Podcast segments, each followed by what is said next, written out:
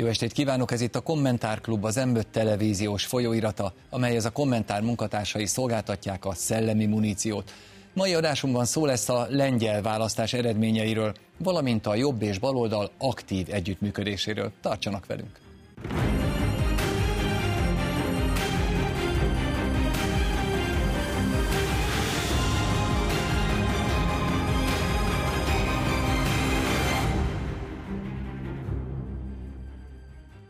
Szoros választások után ismét a jog és igazságosság a lengyel parlamenti választások győztese. Noha a kormánypártnak nem sikerült megszereznie az önálló kormányzáshoz szükséges mandátumszámot, Andrzej Duda elnök a hagyományoknak megfelelően a legtöbb szavazatot szerző párt miniszterelnökét, Mateusz Moravieckit bízhatja meg a kormány alakítással. Egy konzervatív kormány felállását azonban nehezíti, hogy a PISZ-nek nincs lehetséges koalíciós partnere. Jelen állás szerint tehát egy Tusk vezette ellenzéki koalíciónak lehet esélye a kormányalakításra. Marx Éva annak járt utána, hogy ez milyen befolyással lehet a lengyel-magyar szövetségre, és mi lesz a sokszínű lengyel koalíciós kormány jövője.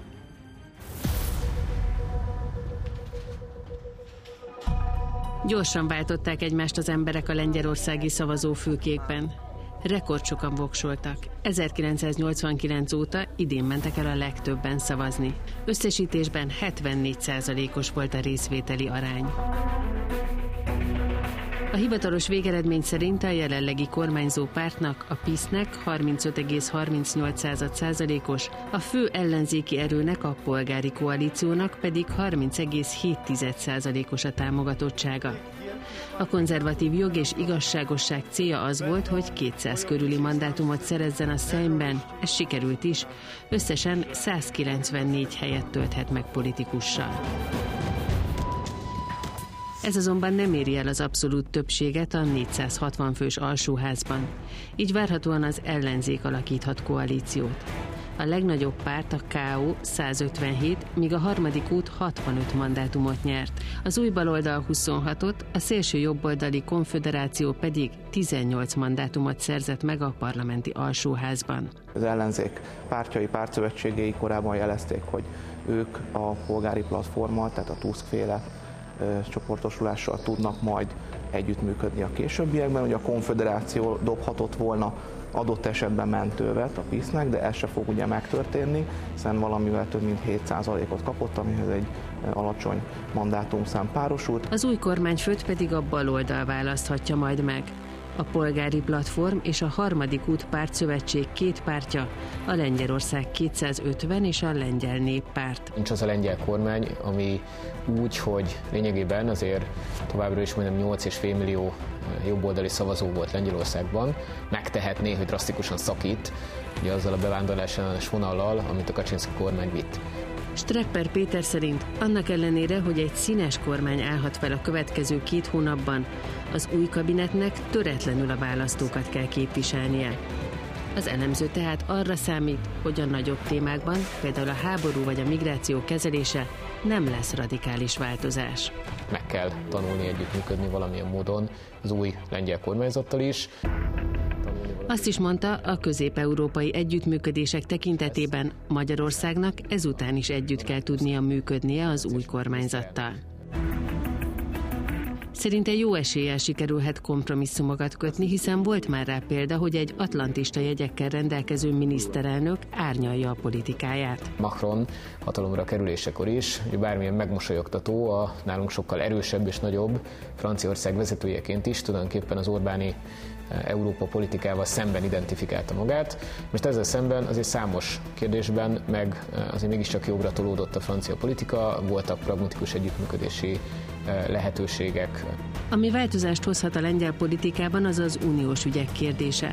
A Tusk alakít kormányt pusztán a személye is befolyásolhatja az ország boldogulását. Erről már Janik Szabolcs beszélt. A PISZ elmúlt két kormányzati ciklusában azért nagyon komoly eh, viták voltak Brüsszellel a, a lengyeleknek, a lengyel kormányzó erőnek. Itt, itt egyből javulás prognosztizálható, tehát azt azért tudjuk, hogy Tusk saját személyes karrierje, eddigi a PO-nak az eddigi politikája, ez mind-mind abban az irányba mutat, hogy egyáltalán nem elrugaszkodott az a kampányigérete Tusknak, mint ugye a közelmúltban tett, nevesül, hogy haza fogja hozni ugye az RRF és a kohéziós forrásokat. Neki, mint a, az Európai Tanács elnöki tisztségét is korábban betöltő politikusnak komoly tapasztalata van a különböző nézetek, víziók összefésülésében. Erre a tapasztalatra nagy szükség eresztette hozzá a nézőpont elemzője, mivel az új kormány mozgásterét jelentősen korlátozni fogja, hogy az elnöki vétó megdöntéséhez három ötödös többségre, vagyis 480-ból 276 mandátumra lenne szükség. Ez pedig várhatóan folyamatos összetűzéseket eredményez a kormány és a 2025-ig mandátummal rendelkező PIS színeiben politizáló Andrzej Duda között. Rosonci Kovács Mihály felhívta a figyelmet arra is, hogy a KO választási kampánya tulajdonképpen csak a PIS leváltásáról szól, míg a konkrét programokról nem lehet sokat tudni. Az azonban biztos, hogy az európai intézmények teljes támogatottságát élvezik majd. Ez már a kampányban is jól látszott. A globalista igény, amely pénzparipát, fegyvert már a kampányban és politikai nyomást gondoljunk itt Ursula von der Leyen kijelentéseire, Manfred Weber kijelentéseire, arra a tényre, hogy az Európai Parlament szembe menve az európai szokásjoggal másfél héttel a választás előtt az ellenzék témájában tartott plenáris ülést. Az elemző szerint a kormány tehát követi majd a pénzforrás igényeit a kormányfőre pedig nyomás nehezedik majd. Média részéről, az európai média részéről, az európai, a brüsszeli szalonok részéről, de ezeknek az elvárásoknak még ha akarna is, nem lesz könnyű megfelelnie. Tehát egy a külpolitikában, az európai politika tekintetében is bizonyos szempontból egy instabil időszak fog következni. Rosanci Kovács Mihály szerint miközben komoly viták lesznek a belpolitikában, az európai baloldal kevésbé fogja ezeket tematizálni. Adott esetben megértőbb és elnézőbb lesz az instabil lengyel kormányjal. Hozzátette azt is, ez egyben üzenet is lehet majd a szuverenista országok vezetőinek, hogyha követik az ő törekvéseiket, engedményeket kaphatnak az európai politika szinterén. Vendégeim ma este Kislajos András filozófus, Kosztur András a 21. század intézet vezetőkutatója, Bíró András a 21. század intézet kutatója, és Lisztocki Péter az identitás generáció aktivistája. Szervusztok, jó estét kívánok nektek. Na hát azért felvázoltunk itt pár problémát, amivel majd az új lengyel kormánynak meg kell küzdenie. Mit gondoltok, mire számíthat most a következő hónapokban Lengyelország? Hát igazából az már most látszódik, hogy ez egy több hónapig elhúzódó koalíciós tárgyalásokat fog eredményezni, attól függetlenül, ugye, hogy a bevezetőben is elhangzott, hogy Duda elnök végül Moravieckit kéri fel kormányalakításra, most már több mint elmúlt 30 év hagyományainak megfelelően, tudván azt, hogy a PISZ-nek természetes szövetségesei nagyon nincsenek, itt esetleg egy olyan forgatókönyv képzelhető el, hogy a PISZ megpróbál valamiféle alkut kötni ugye a harmadik útnak a néppárti katolikus konzervatív szárnyával, ugye ez egy agrárius néppárt, amiről beszélünk, már a sajtóban is felmerültek ilyen hírek, viszont ugye ennek a pártnak a vezetője kategórikusan kizárta annak a lehetőségét, hogy összefogjanak a pisztal a kormányzás érdekében, hiszen ugye a választóik meglátása szerint arra adtak felhatalmazást, hogy leváltsák az eddigi kormányt. Ugye ezzel szemben Donald Tusk a harmadik úttal, illetve a Levicával tudnak koalíciót kötni, ez egy természetesebb szövetségnek tűnik, viszont itt is számolni kell azzal, hogy vannak ideológia ellentétek. A Levica egy rendkívül progresszív párt, szóval a társadalompolitikai, szociálpolitikai kérdések terén lehet valamiféle közös hangot találni Tuszkal, de mondjuk a, az állami beavatkozás mértékét illetően már komoly viták lehetnek ez a két formáció között, illetve ugye az előbbiekben már említett agrárius ö, néppárt soraiban legfőképp katolikus konzervatív politikusok önnek, akik meg mondjuk a melegházasság vagy az abortus kérdését illetően nem biztos, hogy ő, támogatni tudják ő, Tusknak vagy a másik két pártnak a, az álláspontját. Most ez egy alapesetben is egy két hónapig elhúzódó ö, koalíciókötési helyzet lesz, ahol ha a PISZ nem tud kormányt alakítani, akkor Tusk próbálkozhat meg ezzel, és az is lehet, hogy idén még nem alakul meg egy lengyel kormány, de az, az bizonyosnak tűnik, hogy bármilyen színezetű is lesz az az új kormány, Lengyelország olyan politikai instabilitással lesz kénytelen szembenézni, amit az elmúlt nyolc évben nem tapasztalt, hiszen ugye itt csak ezeket a nagyobb pártokat említjük, de ezek választási szövetségek eleve, szóval ha mondjuk Tusk a másik két párttal tud koalíciót kötni, akkor itt 15-16 pártról beszélünk, akiknek ugyanúgy érvényesítenie kell majd a, a programjukat, illetve az érdekeiket is. És hát ugye itt vagyunk egy kampány után. A kampányban azért az egyik oldal a biztonsággal és a migrációval kampányolt, ugye ez a PISZ, tehát a jog és igazságosság. A másik oldal viszont homoszexuális kapcsolatok liberalizálása, az abortusz ügyek, ugye szigorították az abortusz törvényt. Szóval a kettő, a két világkép is összeütközik majd a kormányzás közben is?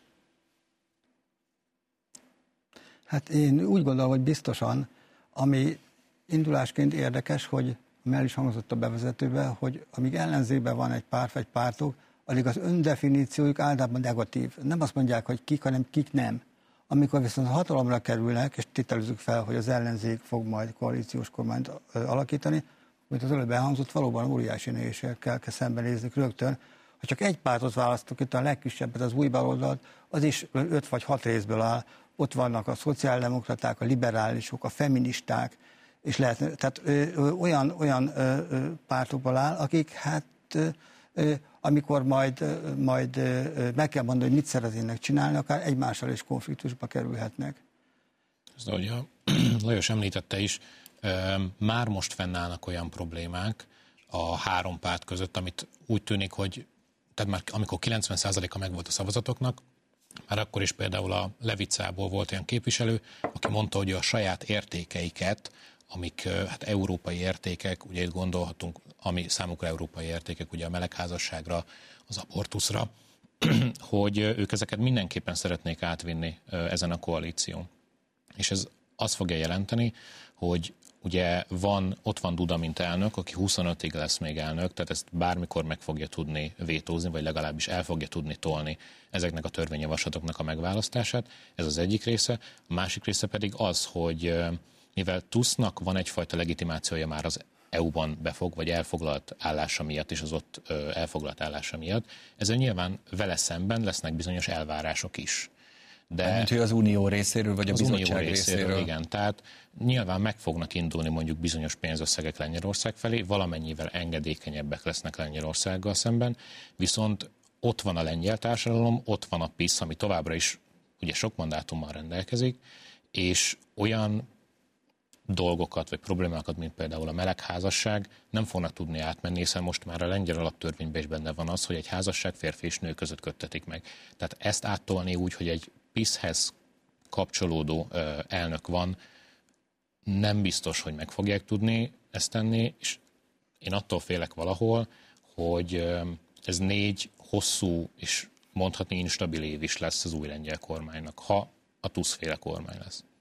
De azért olyan szempontból eh, tanulságos volt ez a kampány, hogy azért a, az Európai Bizottság tulajdonképpen nyíltan beavatkozott ebbe a kampányba, és az Európai Parlament is tulajdonképpen nyíltan beavatkozott a kampányba. Az Európai Parlament a vízümügyek kapcsán, eh, von der Leyen pedig hát kifejezetten Tusk eh, mellett kampányot nyugodtan mondhatjuk így. De most ezúttal talán sikerrel tette? Mit mondhatunk erre? De egyébként nem újszerű azért, hogy hát nem. európai részről nyíltan állást foglalnak. Nem, de az, hogy, de az, hogy sikeres lett az újszerű számunkra. Mert eddig Magyarországon mitől kicsorbult ez a Igen, tehát Magyarországon igen. Választási terület, választásokat illetően eddig igen, valóban mondhatni, hogy ha ezt már sikernek tekinthetjük, azért még mindig a, a PISZ lett a legelős, legerősebb párt vagy pártszövetség a a lengyel választásokon, szóval ugye a siker az, az majd akkor könyvelhető el, amikor a kormány végül megalakul, de igen, nagyon úgy néz ki, hogy itt itt valamelyest tudott ez működni. Egyébként máshol azért, tehát ha csak a kormány alakításra gondolunk, akkor különböző trükkökkel, nyomásgyakorlással, például korábban Görögországban, vagy hát pláne Olaszországban azért sikerült már külső beavatkozásokkal elérni azt, hogy hogy abba az irányba mozduljon el egy országnak az egyébként már korábban más célokból megválasztott törvényhozása is, amelyek megfelelőbbek az európai politika szempontjából. Ilyen szempontból, hogy választásokon is sikerül ezt keresztül vinni, mondhatni, hogy ez, ez egy új, viszonylag új jelenség. Más kérdés, hogy ebből mennyire lehet például levonni bizonyos következtetéseket, tehát nyilván itt a PISZ, tehát hogy belpolitikai ügyek mentén bukhatott el végül is a PISZ valószínűleg, és egyszerűen rosszul kampányolt, tehát hogy egy valószínűleg stratégiáját nem számolták ki jól. Ugye, ha jól tudom, akkor a a konfederációval, tehát a lehetséges koalíciós partnerével voltak tulajdonképpen egymáshoz képest szavazatrablási próbálkozásaik, amiben végül mind a két párt belebukott, és alatta szerepelt a várakozásoknak, tehát nyilvánvalóan itt azért ezt is figyelembe kell venni hogy konkrétan maga az Európai Bizottságnak ez a nyomásgyakorlási szándéka mennyire segíthetett abban, hogy tényleg ez az eredmény született, azt nyilván nehéz innen kívülről megállapítani. Én talán még azt fűzném hozzá, hogy a beavatkozás sikeressége relatív, mivel a polgári koalíció nem erősödött olyan mértékben, nagyjából szerintem ilyen 2-3 százalékkal szerepeltek jobban, mint az ezt megelőző választáson, és inkább a, a PISZ hitelvesztésének taktikai és stratégiai szinten elkövetett hibáinak, ugye például itt a konfederációval, lévő szavazatrablás szintén ide sorolható. Bocsánat, de ez a szavazatrablás, ez ugye emlékszünk arra, amikor egyszer csak bejelentette a lengyel kormány, hogy mostantól kezdve Ukrajnának nem küld fegyvert. Ez például, mert a konfederáció az ugye egy ilyen Lengyelország szuverenitáspárt, és nem ukrán barát egyáltalán. Igen, Sőt. következő pont, pontként ezt szerettem volna említeni, hogy például pontosan az ukrán, ukrán gamona dömping ügyében mutatkozott az meg, hogy a PISZ felismerte, hogy a konfederáció, amikor nyáron 14%-on mérték őket, ugye ehhez képest most 7%-ot értek el a választáson, ez annak volt köszönhető, hogy azokon a vidéki területeken, ahol a PISZ és a konfederáció versengenek a, szavazók kegyeiért, ott a a, ugye a választók úgy érzékelték, hogy a kormány nem tesz eleget az ő érdeksérelmeiknek a, a kivédésére és akkor ugye a PISZ retorikárájában volt egy, egy drasztikus ö, váltás, ugye, ami aztán eszkalálódott is, most erre részleteiben nem térnék ki, de a, az látszódott, hogy a, a PISZ megpróbálja az ukrán kapcsolatoknak valamilyen szinten való leépítésével magához édesgetni azokat a szavazókat a konfederáció szimpatizánsai részéről, a, akik nem feltétlenül pártolják azt, hogy Lengyelország ilyen mértékben támogatja Ukrajnát. De ugye ennek az lett a következő, hogy végül mindkét párt gyakorlatilag elég rosszul szerepelt. De Mert akkor középen pedig veszítettek ezáltal? Inkább a, a PIS szavazók ö, kiöregettek, nem tudtak a fiatalok körében olyan jól mozgósítani, erre is vannak már statisztikák, hogy leginkább amúgy a harmadik út tudta a fiatalok figyelmét felkelteni a, a kampányával, az ő erősödésük mutatható ki leginkább. Igen, ezt néztem, hogy a fiatalok között 13%-ot szerzett el a PISZ, tehát tényleg lényegesen kevesebbet, mint a társadalomban általában, hát, ugye 36%. Igen, most még mondjuk önmagában az, hogy a PISZ 35% körüli eredményt ért el, szerintem a legtöbb európai párt kiegyezne ezzel az eredménnyel. Igen. Én a, még a külpolitikát, jövendőbeli külpolitikát tartom érdekesnek, ez persze csak egy hipotézis a részemmel, ugye nem, nem látunk a jövőbe. De én úgy vélem, hogy ha az ellenzék alakít kormányt, pragmatikus lesz, és csak annyi engedményt tesz mindig az uniónak, hogy a pénzt megkapja.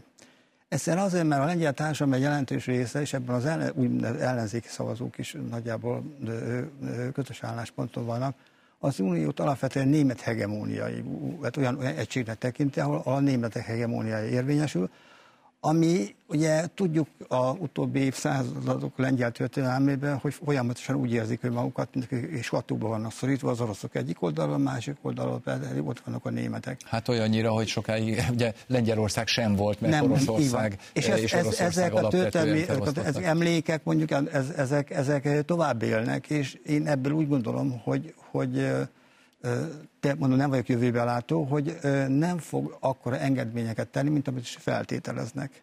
És ebből az is következhet, hogy talán a V4-ek, és így az ember Magyarországgal való kapcsolata se fog radikálisan romlani. Igen, hát ez érdekel bennünket ez, nagyon. De ezt mondom, ez csak hipotézis, nem látunk a jövőbe. Számomra az volt érdekes, hogy néztem elemzőket, hogy mit mondanak a PISZ-ről, hogy az egyik ellenérv a PISZ szemben, ami nagyon sok embert felbőszített, és ezért is úgymond tártkarokkal nézem ezt a helyzetet, hogy a PISZ az túlságosan német ellenes volt. Na most kiindulva a lengyel néplélekből én nem gondolnám, hogy ez nagyon sok lengyelnek ellenszenves lett volna.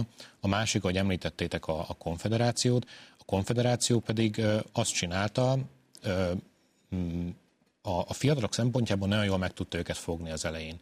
Tehát ö, az egyik elnök Mencennek például volt is egy ilyen programja, hogy egy sör Mencennel, és azt csináltak, hogy tulajdonképpen Krakóton keresztül, Semisilig mindenhol kivettek egy ilyen nem tudom, ilyen sör sátrat, és meg volt töltve, de ilyen csarnokokat kell elképzelni. És onnan jött a választás, és behoztak 7%-ot, ami így teljesen, nem tudom, én is így néztem, hogy ez, tehát értem, hogy az exit pólok nem mindig, nem mindig mondanak igazat, de azért ennyire mégsem lehet tévedni.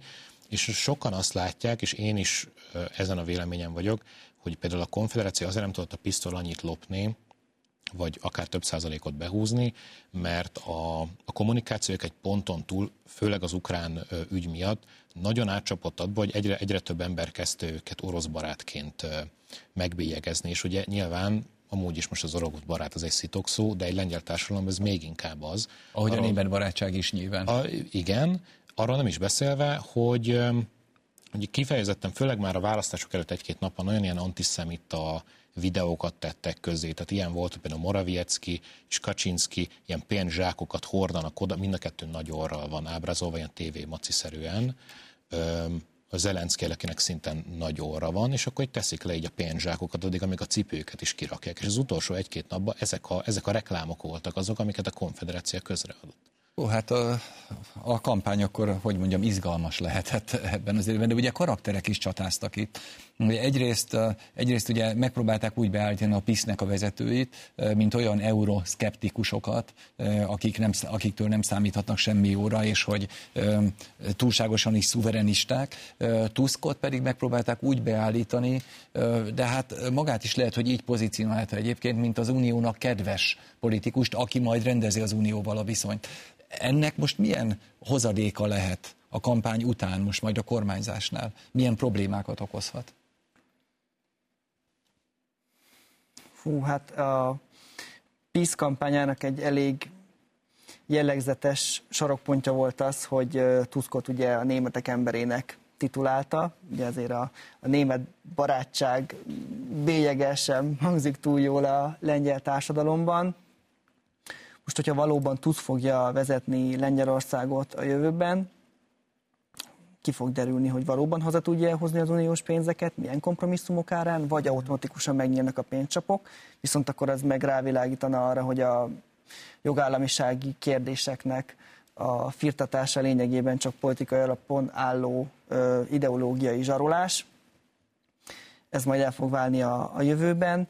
A külpolitika terén pedig egy lehetséges TUSZ kormány valószínűleg pragmatikusan fog eljárni, szóval ugye eleinte érdekes módon azt lehetett megfigyelni, hogy a, a PISZ, amikor teljes mértékben odaállt Ukrajna mellé, és a legodaadóbb és leghűségesebb szövetségesévé vált a, a megtámadott országnak, akkor a polgári koalíció jóval mérsékeltebb álláspontot, álláspontot foglalt el a kérdésben. Viszont amikor bekövetkezett ez a retorikai váltás a PISZ részéről, akkor még már kritizálták a kormányt, hogy mégse kellene támadni Ukrajnát ilyen különböző retorikai eszközökkel.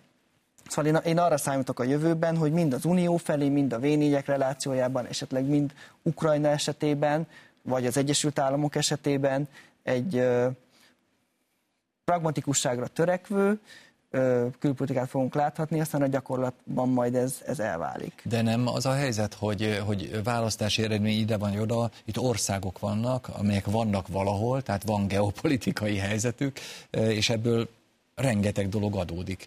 Például az, hogy milyen regionális szövetségeket kell megkötni ahhoz, hogy az érdeküket érvényesíteni tudják. Tehát most a V4-re gondolok, ez érdekel bennünket talán legjobban ebben a választásban. Igen, így a V4 jövője kapcsán azért tényleg kérdés, hogy mennyiben befolyásolja a jelenlegi változás. Azért a V4 mondjuk az elmúlt időszakban sem már a legszebb éveit élte a, a háború kitörése óta, tehát nyilván ilyen szempontból is érdekes kérdés, hogy vajon milyen irányba mozdul el, vagy egyáltalán elmozdul ez a, a folyamat a jövőben. Ugye nem zárható ki az se, hogy Tusk mondjuk a saját pragmatikus politikáját, amit ugye várhatóan folytatni fog, azzal próbálja majd kompenzálni, hogy deklaratív módon elhatárolódik például akár mondjuk pont tőlünk, vagy például a, ha a Ficónak sikerül kormányt alakítani a Szlovákiától, tehát ilyen módon megkülönböztetve magát próbálja deklaratív módon elhatárolni magát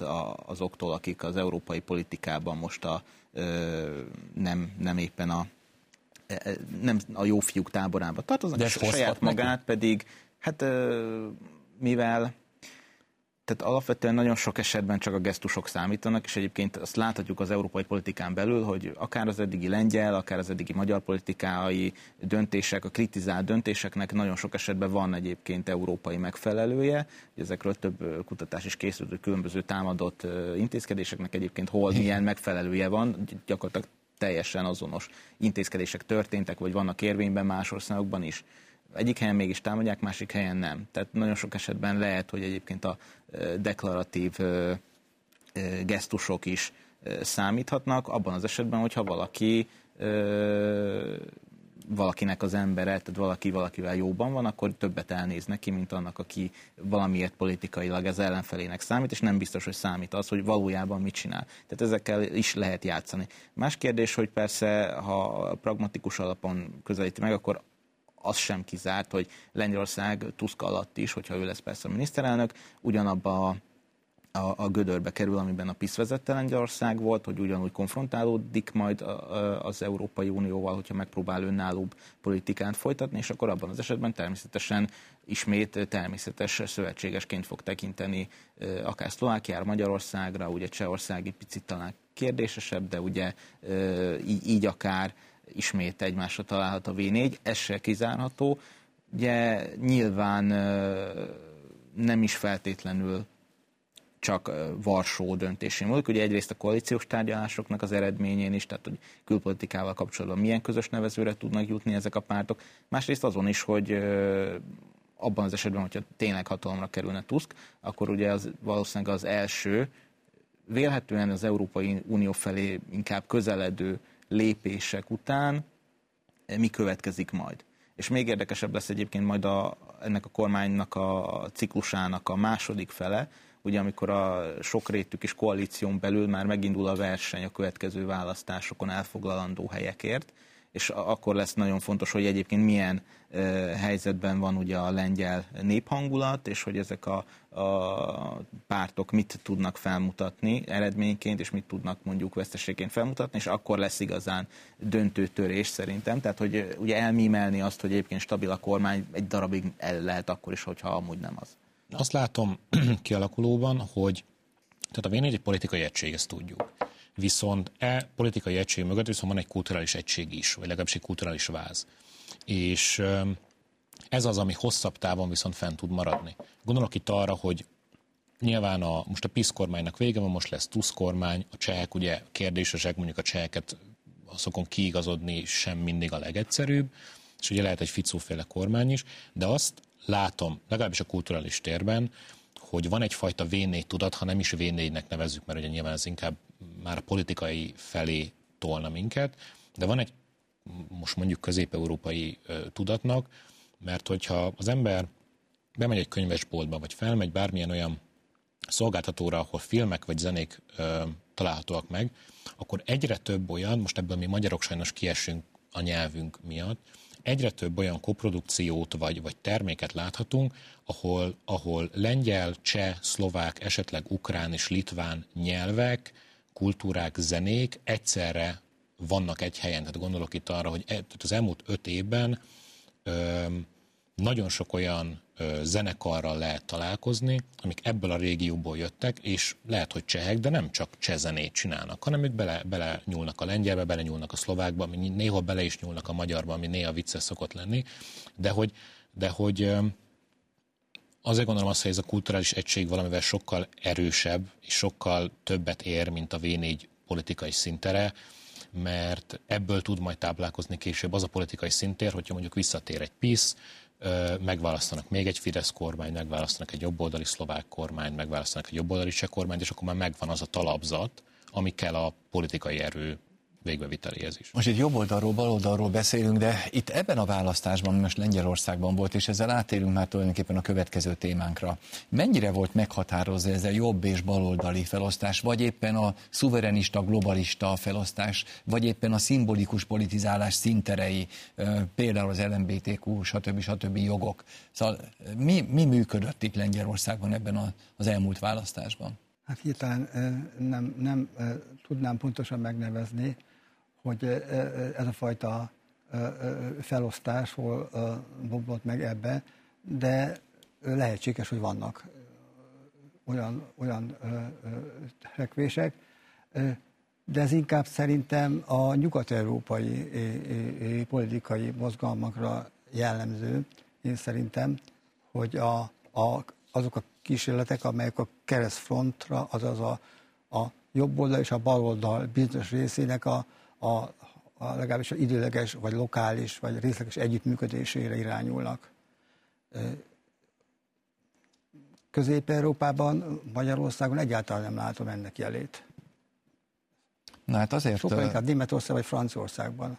Ott inkább. Jó, hát akkor, akkor térjünk át minden erre a témára. Azért gondoltam, hogy azért is fontos erről beszélnünk, mert ugye zajlanak ezek a politikai küzdelmek, de közben megfogalmazódik egy új jobboldal iránti igény, ami nem csak a baloldallal szemben, hanem akár kifejezetten vele együtt fogalmazza meg magát, így hozva létre egy mondjuk úgy, hogy keresztfrontot. Erről írsz tulajdonképpen igen, igen, a, igen. a kommentárban. Vázol, légy kedves a gondolatmenetedet? Itt, hát tulajdonképpen a keresztfront iránti igény talán hangsúlyosabban jelent meg az új jobb oldalnál. Főleg Franciaországban Alain de Benoit, a Nouvelle Droite megteremtője és a legismertebb figurája, jó néhány könyvében hivatkozik és pozitíve idézi azokat a baloldalinak tekintető gondolkodókat, akik kiestek a baloldali fősodorból, de mégis vonzónak vagy érdekesnek találja gondolatait a jobb oldal számára is. Ilyen például számára Jean-Claude Michel, aki tulajdonképpen konzervatív anarchista, szemben áll ezzel a liberális, a multikulturalizmust, meg a, a, a, a, a neoliberális kapitalizmus apológiájára berendezkedő baloldallal, és a tradicionális értékek mentén a, a, a nemzeti a lokális szolidaritások mentén az átélhető közösségi együttlét különböző formái mentén próbálja megfogalmazni a baloldaliságot, és a tradícióhoz ragaszkodik erősen. És ez nagyon megtetszett, például Alain de Benoit ezek a gondolatai, illetve, Jean-Claude Michel ezen gondolatai megtetszettek a de Benoit, de ugyanúgy például Chantal Mouffe, a baloldali populizmus ismert képviselője, és hát ugye ő is kiesik a hagyományos, vagy, vagy a most, hát nem annyira, inkább azt mondanám, most hegemon baloldalból, hogy, hogy a populizmus nem szitokszónak tekinti, hanem, hanem, hanem elfogadhatónak. Az egyszerű emberek, az átlag emberek, a kis emberek e, e, igényeinek, e, vágyainak a megfogalmazását látja benne. És ez pozitív jelenségnek tekinti voltak éppen, most már nem is csak Franciaországban, hanem Németországban is, például akiről írtam, de Benedikt Kaiser, Martin Lichmetz, másik is részben az AFD körül csoportosuló új jobboldali értelmiségiek. Igen, most már azért olyannyira komplexé és összetetté vált a világ, hogy ilyen bal-jobb dichotómiában nem feltétlenül érdemes gondolkodni. Talán ennek az első apróbb jelenségét én Hollandiában véltem felfedezni, ahol ugye Pim Fortuny, aki egy, egy marxista egyetemi tanár volt, nyíltan homoszexuális kapcsolatban élt, mégis úgy gondolta, hogy az iszlám kultúra az veszélyes a holland társadalomra, a holland értékekre, és úgy önmagában a, a, a liberalizmusra. És ugye ő ezért egy, egy bevándorlás ellenes politikusként határozta meg magát, pártot alapított, Viszont De ez már ugye egy másfél-két évtized Ez a 2000-es évek elején igen. volt, igen. És akkor a fősodor nem tudta, hogy miképp kellene őt mégis bélyegezni. Igen, igen, és akkor végül ugye a szélső jobboldali kategóriába lett berakva, különben amúgy meg a, a szocializáció alapján egyáltalán nem oda illett volna bele. És akkor a, a 2015-ös migrációs válság után szerintem felgyorsult ez a folyamat, hogy annyi kihívás és krízis érte Európát, hogy bizonyos politikai pártok akár adott esetben újraértékelték az ő identitásukat, vagy megváltoztatták azt. És talán a Dán szociáldemokratákat emelném ki, ugye azért Európában általánosságban azt, azt elfogadjuk, hogy a baloldalon általában a globalista, vagy, vagy nemzetközi érdekeket képvisel, vagy föderalista, míg a jobb oldal ugye szuverenista, lokalista és, és nemzeti keretekben gondolkodik. És a Dán szociáldemokraták Mette Frederiksen vezetésével ö, nem kulturális alapon, hanem a jóléti állam fenntarthatóságának a szempontjából váltak bevándorlás ellenessé, hogy a korábban túl nagy lelkű segélyezési és szociális politika Dániát kivérezteti, és ez nem fenntartható, ezért ezt szigorítani kell, 40 órát kell dolgozniuk azért cserébe, hogy pénzt kapjanak, vagy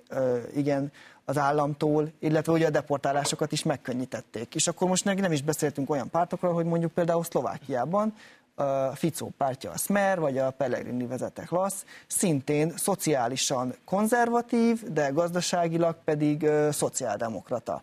És még rengeteg ilyen ö, példát igen. lehetne hozni, akár azt, hogy Sarah Wagenknecht, aki ugye igen, a linkjének egy igen, prominens igen. politikus. Németország. Németország. Ő, ő egy pártalapításnak a, a szélén áll most, és a, a, ugye ez egy a nemzeti... Igen, igen. igen, igen, ez egy nemzeti alapokon igen, álló szociáldemokrata igen mozgalom lenne. És a, a felmérések szerint a, a németeknek a 20%-a szavazna egy ilyen pártra.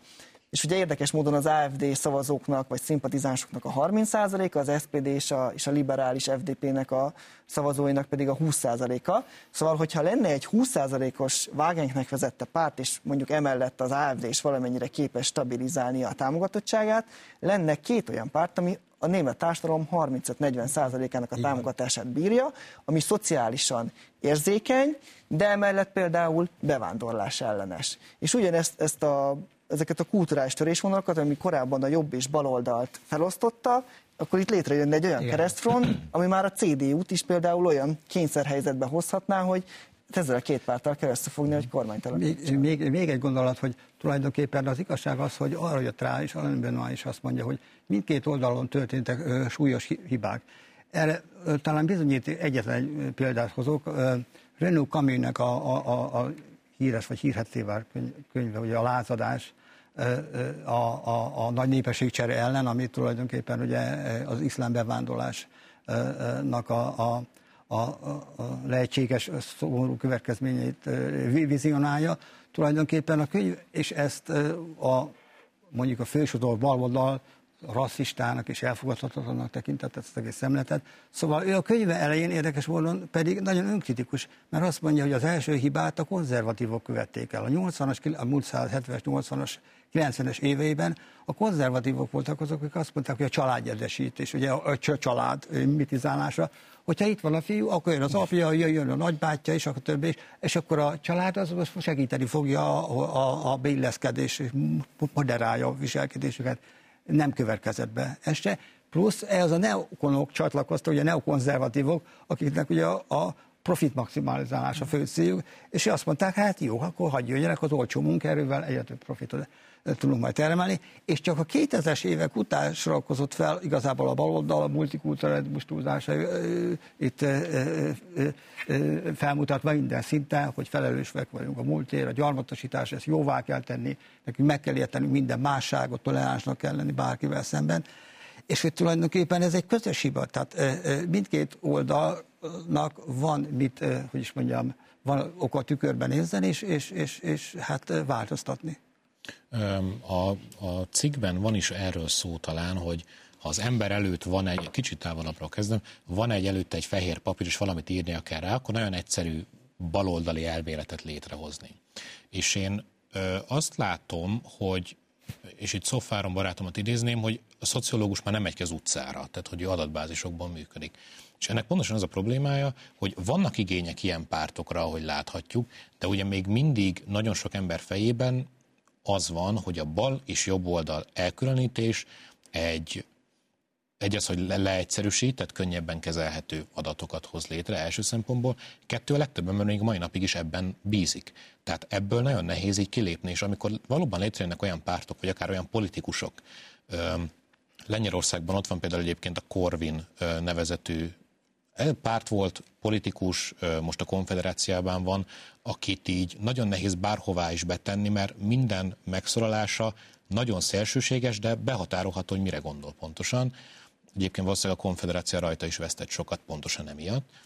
És, és tényleg az van, hogy addig, amíg egy ilyen párt nem tud ö, hatalomra jutni, vagy akár egy-két turnust végig kormányozni, hogy ez így is működik, hogy vannak baloldali elemeink és vannak jobboldali elemeink, addig valóban nem lehet semmiféle összefogásról, vagy esetleg közös ügyek való dolgozásról beszélni, mert annyira antagonistaként működik ez a kettő oldal, tehát annyira nem csak, nem csak Magyarországon, bárhol annyira öm, terheltek már ezek a kifejezések, úgy, mint ahogy a populizmus is bizonyos emberek fejében, hogy addig, amíg tényleg nincsen egy ilyen, egy ilyen csodapárt, most jobb szó hiány, addig nem lehet szerintem ilyesfajta keresztfrontról beszélni. András? És ugye tehát eleve a jobb oldal és bal oldal kifejezések, ugye te is említetted, hogy nagyon terheltek és eleve problematikusak, hiszen mást jelentenek, ha időben visszamegyünk. Még csak gondoljunk arra, hogy mondjuk a francia forradalom idején, amikor eleve megszületett ez a két fogalom, teljesen más dolgokat jelentett, tehát ugye akkor tulajdonképpen a polgári demokráciát és nemzetet óhajtók voltak a baloldalon leginkább, tehát olyanok, akik ma mondjuk, hogyha ugyanazokat a nézeteket felsorolnánk, akkor ez valószínűleg egy nagyon radikálisan szélső jobboldali pártnak tekintenék Európa legtöbb országában, valószínűleg Franciaországban is.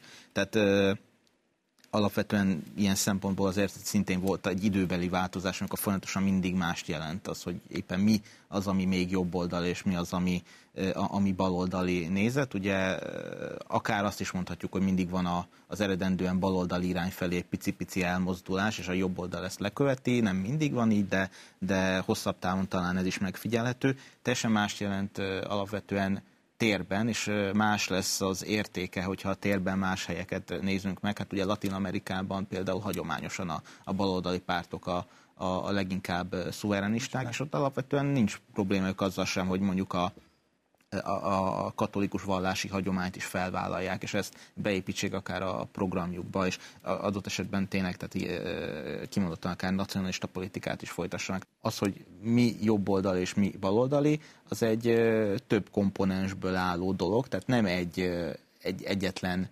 tényezőre leredukálható identitás, hanem több különböző állítást fogalmaz meg az, aki azt mondja magáról, hogy jobboldali. És ugye ezek az állítások adott esetben politikai helyzettől függően vagy helyet cserélhetnek, vagy megváltozhatnak, a fontossági sorrendjük is változhat, és annak megfelelően, hogy a különböző oldalakon különböző politikai helyzeteknek, különböző országoknak, különböző ö, időpontoknak megfelelően ezek hogyan változnak, szintén befolyásolják azt, hogy alapvetően ezek ö, mit jelentenek. Tehát ilyen szempontból a jobb és baloldal abszolutizálható fogalomként nehezen használható, tehát nem lehet egy olyan általános jelentést, lehet pontosabban, de nyilvánvalóan az a ez ennek a, ezeknek a fogalmaknak a tő, különböző helyeken és különböző időben megvalósuló értelmezéseit így keresztbe fogja, tehát egy másik keresztfrontot fog nyitni, mert szét fogja törni azt, hogy annó az emberek saját magukra és saját álláspontjukra tekintettek, hogyha megpróbálunk az egész történelemre ráerőltetni egyetlen definíciót. Másrészt viszont, hogyha mindig az éppen adott helyen és időben megvalósuló jobb és baloldalt kifejezést használjuk, akkor ugye nehezen lesz követhető az, hogy tulajdonképpen mit is jelentenek még ezek a, a, a fogalmak, tehát ö, mindig figyelembe kell menni, tehát csak irányjelölőként lehet egy adott kontextusban szerintem használni inkább ezeket, egy történelmi hagyományba beépülve lehet értelme, de például már láthatjuk azt is, hogy itt Magyarországon mondjuk a jobb és a bal oldalnak nyilván egy történelmi hagyományba beépülve van értelme, viszont hogyha ezt akár már Európára viszonyítva is megpróbáljuk kiterjeszteni, akkor már lehetnek problémák, hiszen például itt van a szomszédos Szlovákia, ahol mondjuk hasonló szuverenista nézeteket egy alapvetően baloldali irányvonalú párt képvisel, és már nem lehet mondjuk azokat az értékeket, amit itt egy jobboldali kormánypárt magáinak van, abszolutizálva az egész Európai Unióra vonatkoztatva azt állítani, hogy ezek jobboldali értékek, hiszen vannak olyan névleg jobboldali pártok, akik hát konkrétan az ugye szakítottak is, ugye pontosan ugye a kapcsolatunk megszakadt mondhatni velük, tehát kikerültünk ugye abból a pártcsaládból, mert egyszerűen az értékeink más irányba tartottak, miközben névleg ugye az Európai Néppárt legtöbb pártja ugyanúgy jobboldali, mint az itteni kormánypárt, mégse, mégis olyanokkal kerültünk szövetségbe, akik elvileg nem azok. Igen. Vagy történetileg is érdekes, gondoljunk egy, egy, egy érdekes példa a két világháború közötti Németországban konzervatív forradalmárokra. Ugye voltak éppen ez a kifejezés konzervatív forradalmár, ez egy ilyen oxymoron-szer, egy ilyen háromszögű négyszög, egy önmagának ellentmond. Hát ide tartott a Spengler, a Junger fivérek, Karl Schmidt is részben, és mégis létezett ilyen. Tehát itt is ugye ez a, ez a, ez a jobb oldal, bal oldal megkülönböztetés már nem működik egyértelműen. De most azt írod a cikkeben, hát ez nagyon érdekes, azt mondja, hogy az értelmiség nagyobb része baloldali módon beszél, de jobboldali módon él, írod az írásodban, Igen. és még magadról is beszélsz Igen. benne egyébként, hogy neked is vannak ilyen mondataid. Szóval hogy van ez, és akkor melyik inkább? E, e, e, nagyon, nagyon nehéz. Szóval és hogy, ugye... hogy van, hogy van a, az írás és az élet? Tehát itt a, a, valahogy azt gondolom, hogy a teória és a valóság, ugye erről igen, beszélünk? Igen, így van. A, az absztrakt elvek, amit a, ezek a, a univerzalista humanisztikus elvek, ami, ami például mindenki iránt toleranciát követel meg és kíván meg, a hétköznapi megélésben nem realizálhatók, vagy csak rendkívül súlyos ellentmondások elkezdhetnek. Egy példa, talán jobb, így, így a legjobb, hogyha a életből vett példával illusztrálja az ember. Zsizseknek van egy könyv, amiben ugye arról beszél, hogy az egyik kollégája a Chicagói Egyetemen a multikulturalizmus iránt elkötelezett ember volt, a másság, a, tolerancia, a általános helyzetűeknek a integrálása és a többi szellemében élte az életét, és a gyerek, amikor középiskolába került, akkor a kampusz mellett egy olyan középiskolába iratta be, ahol jobbára feketék és bevándorló gyerekei jártak. És mit ad Isten, ugye azt tapasztalt, hogy nap mint nap összetört orra, zöldre, kékre verve jött, jött, haza, jött haza az iskolából. És akkor kétségbe esette, bekérdezte, hogy most mit csináljak? Ő hagyjam ott a gyereket az, a, a, abban az iskolában, és lássam, hogy, hogy csak szenvedés, hogy a jövője kilátástalan, vagy vegy, vegyem ki, és akkor mondjak el, ellent azoknak az elveknek, amit képviselek. És akkor ugye szellemesen azt mondjuk, igaz, igaz, hogy mindkét megoldás a rosszabbik. Ugye ez, ez, tehát, hogy vissza kell egy lépéssel menni, és azokat a esetben a szociológiai társadalom történeti hátteret és a, a, a, a megoldásnak egy komplexebb változatát kell keresni, mint sem az ilyen jótékonykodást. Tehát ez egy gyakori eset, hogy, hogy amikor valaki magasztos elveket hirdet, ezt képtelen a hétköznapi életben ezt realizálni. De azért is, mert ebben a pillanatban bekerültek az érzelmek a politikába, nem? Erről is írsz a cikkben. Igen, ez, ez, ez érdekes, ez egy hosszú téma lenne, hogy az érzelmeknek a szerepe ott is ugye voltak éppen hát mindkét oldalon, mind a tradicionális értelemben jobb oldalon vagy bal oldalon lehet hibákat vagy ellentmondásokat kell keresni.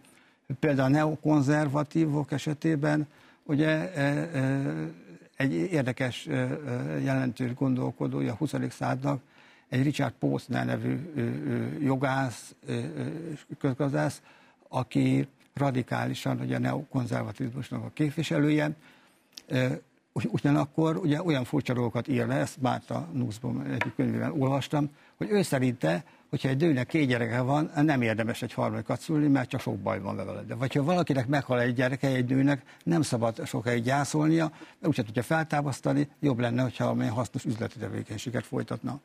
Vagy nem érdemes egy férfinak mondjuk egy, egy, sokkal inkább megéri mondjuk egy, egy prostituáltak szolgáltatását igénybe venni, mint egy, mint egy igényes feleségnek a, a legkülönbözőbb kívánságát teljesíteni. Pusztán gazdasági, racionális megfontolásokból. Ami nyilván érzelmek nélkül nem érzelmek, az életet így nem Ebben nincsenek érzelmek. Igen. Tehát mindkét oldalon lehet ö, ö, ellentmondásokat ö, találni, amiből hát Érdekes ez a, ez a kognitív diszonancia, mert ugye azt nem lehet szerintem valahol elvenni, hogy minden politikai tett mögött azért van egy érzelmi impulzus. Csak akkor, amikor ezek az érzelmi impulzusok teoretizálva lennek, hogyha az ember mondjuk, öm, nem tudom, öm, látja a szegény menekülteket, akkor ő most hova kéne, hogy tartozzon, hogyha ez fontos dolognak gondolja, hogy létrejön egy ilyen, egy ilyen, egy ilyen filozofter csomó az emberben, hogy tudja, hogy mit érez, de mondjuk egy adott eseménnyel kapcsolatban, tudja, hogy mit kellene, hogy érezzen, tudja, hogy mit kellene, hogy mondjon, de mégse ebbe az irányba akar ellépni. És ekkor jönnek létre olyan helyzetek, hogy én is hoznék egy példát, amikor a, az Egyesült Államokba a Martha's Vineyardba tele, akartak telepíteni, vagy vittek be így, hát mondjuk azt, hogy poénból egyébként menekülteket. És ugye ez egy nagyon progresszív, nagyon baloldali, alapvetően ilyen új gazdag-gazdag szomszédság, és ahogy, tehát kívták a rendőröket, kívtak mindenkit, és ahogy ezeket az embereket rakták fel a buszra, hogy elvigyék onnan őket, és szinte így, így sajongtak ott, hogy de hogy mi nagyon támogatunk titeket, és mi szeretnénk, hogy nektek itt egy jobb életetek legyen. És ez a feloldhatatlan probléma szerintem, hogy ha az embernek van egy elgondolása arról, hogy ha mondjuk érez valamilyen módon mondjuk a migránsokkal szemben, akkor egyből kívánja magát tagolni egy oldalra. Csak amikor, amikor ez végbe megy, akkor nyilván mindig vannak olyan különleges helyzetek, amikor mondjuk nem férne bele az, hogy ő így vagy úgy gondolkodjon egy adott esetről, és akkor ugye húz, van egy, van egy mondjuk egy homokba húzott vonal, amit ilyenkor az ember vagy átléphet, vagy nem. És az átlépésre ugye az ember azt az identitást, amit felépített magába, legyen az jobb vagy baloldali, arról lemond. Csak számomra ez a kérdés, és nekem is ez lenne valahol itt a kérdés, amit felétek is, hogy én úgy látom, hogy amikor a baloldali ember ezt átlépi, akkor úgy érzi, hogy a jó emberség identitását hagyta ott. És amikor e- ezen gondolkodtam, akkor jutott eszem, hogy vajon a jobb oldali ember mit gondolhat, mert én azt tudtam magamban megfogalmazni, hogy amikor ezt a vonalat átlépi, akkor úgymond ő az erényességekkel teljes identitásáról mondana le hogyha ugye visszamenne ezeken az elveken, amiket ő val, vagy gondol, vagy érez. Hát ez, ez a töprengés már nem ennek a műsornak a témája lesz. Nagyon szépen köszönöm nektek a beszélgetést. Kedves nézőink, ez volt már a Kommentárklub. Mai adásunk újra nézhető a mediaclick.hu oldalon és a YouTube-on is, valamint meghallgatható most már a Spotify-on is. Köszönöm figyelmüket, Isten áldja Önöket!